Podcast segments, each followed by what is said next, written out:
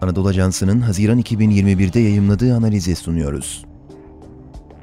Covid-19 aşılarının rekor geliştirilme hızı ve arka planı.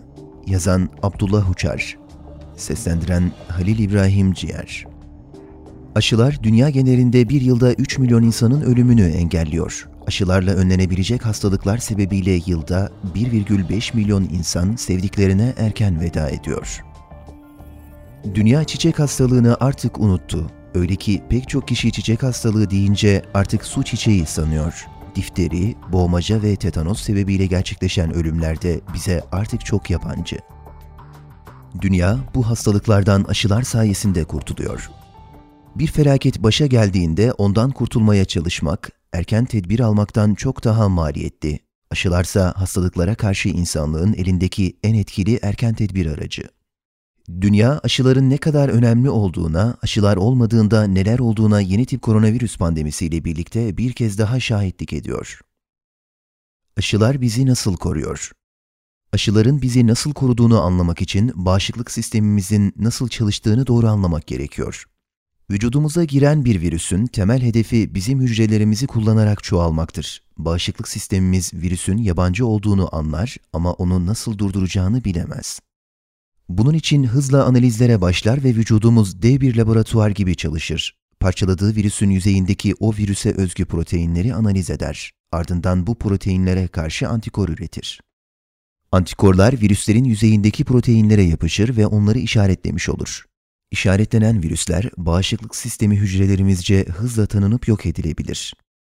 Ancak vücudun daha önce tanımadığı bir virüsü tanıması, antikor geliştirmesi ve enfeksiyonu sonlandırması vakit alır. Bu gecikme döneminde burnumuz akar, ateşimiz çıkar, öksürük başlar. Bu semptomlar bağışıklık sistemimizin iyi çalıştığını ve savaştığını gösterir. Ancak bu savaşı her zaman vücudumuz kazanmaz. Virüs galip geldiğinde ölüm gerçekleşebilir veya kalıcı hasarlar oluşabilir.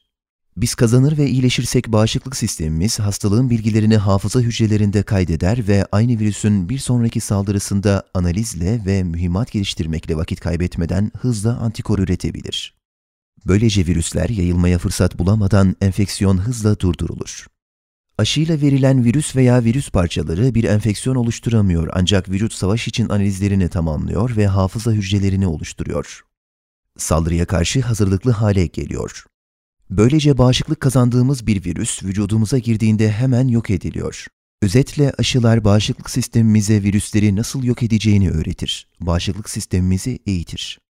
Covid-19 aşısının çok kısa sürede geliştirilmiş olmasını sağlayan faktörleri aşağıdaki başlıklarda incelemek mümkün. Geçmiş tecrübeler RNA ve DNA aşılarını üretmek geleneksel yöntemlerdeki gibi bakteri virüs kültürü yaparak onları çoğaltıp deney tasarımları kurmayı gerektirmiyor. Doğrudan virüsün dizinlenmiş genetik materyali kullanılarak ilgili yüzey proteinini kodlayan gen parçası kullanılıyor. Virüsün genetik materyali Çinli bilim insanlarınca pandeminin 11. gününde dizinlenmiş ve dünyayla paylaşılmıştı.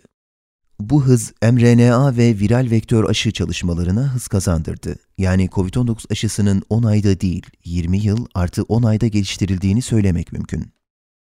Çalışmaların eş zamanlı yürütülmesi Normalde aşı geliştirme aşamalarının yürütülmesi için bir önceki aşamanın tamamlanması ve raporlanması gerekiyordu. Ancak COVID-19 aşılarında bir önceki aşamanın erken bulguları kullanılarak bir sonraki aşamaya geçildi.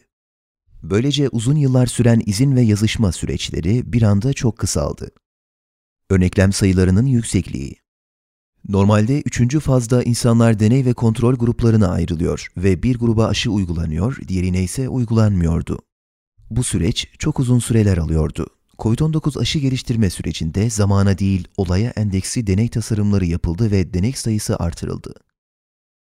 Araştırmacıların finansal risklerden korunması Aşı geliştirme sürecinin çok pahalı olması hem araştırmacıların hem de yatırımcıların adeta kılı kırk yararak ilerlemesine, her bir aşama tamamen başarıyla sonuçlanana kadar bir sonraki aşamaya geçmemesine sebep oluyor, bu da geliştirme sürecini çok uzatıyordu.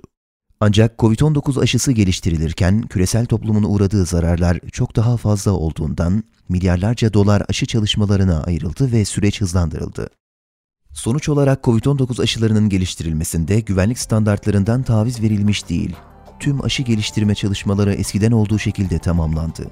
Ancak hastalığın yıkıcı etkileri sebebiyle süreç hızlandırıldı. Aşamalar birbiri ardına değil, her bir aşama önceki aşama tamamlanmadan başlatıldı ve bir önceki aşamanın tamamlanmasıyla devam edebildi. Şu ana kadar gerçekleşen aşamalarda da her şey yolunda gitti.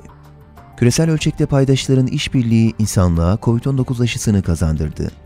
Dünya, bilim insanlarının desteklenmesi ve finansal risklerden korunması durumunda neler kazanabileceğini bir kez daha gördü. Bürokratik engellerin bize neler kaybettirdiği görüldü ve bir aşının bir yıldan az bir sürede geliştirilebileceği tespit edildi. Bu tecrübe gelecekte birçok aşı çalışması için umut verici. Ayrıca pandemiyle mücadelenin pandemi ortaya çıktıktan sonra değil, pandemiden önceki çalışmalarla mümkün olabildiği de böylece görülmüş oldu. Tıp doktoru ve aile hekimi olan Abdullah Uçar, aynı zamanda İstanbul Tıp Fakültesi Halk Sağlığı Anabilim Dalı'nda doktora öğrencisidir. Spotify, SoundCloud, Apple Podcast ve diğer mecralardaki podcastlerimizi dinlediğiniz için minnettarız. Lütfen abone olmayı unutmayın.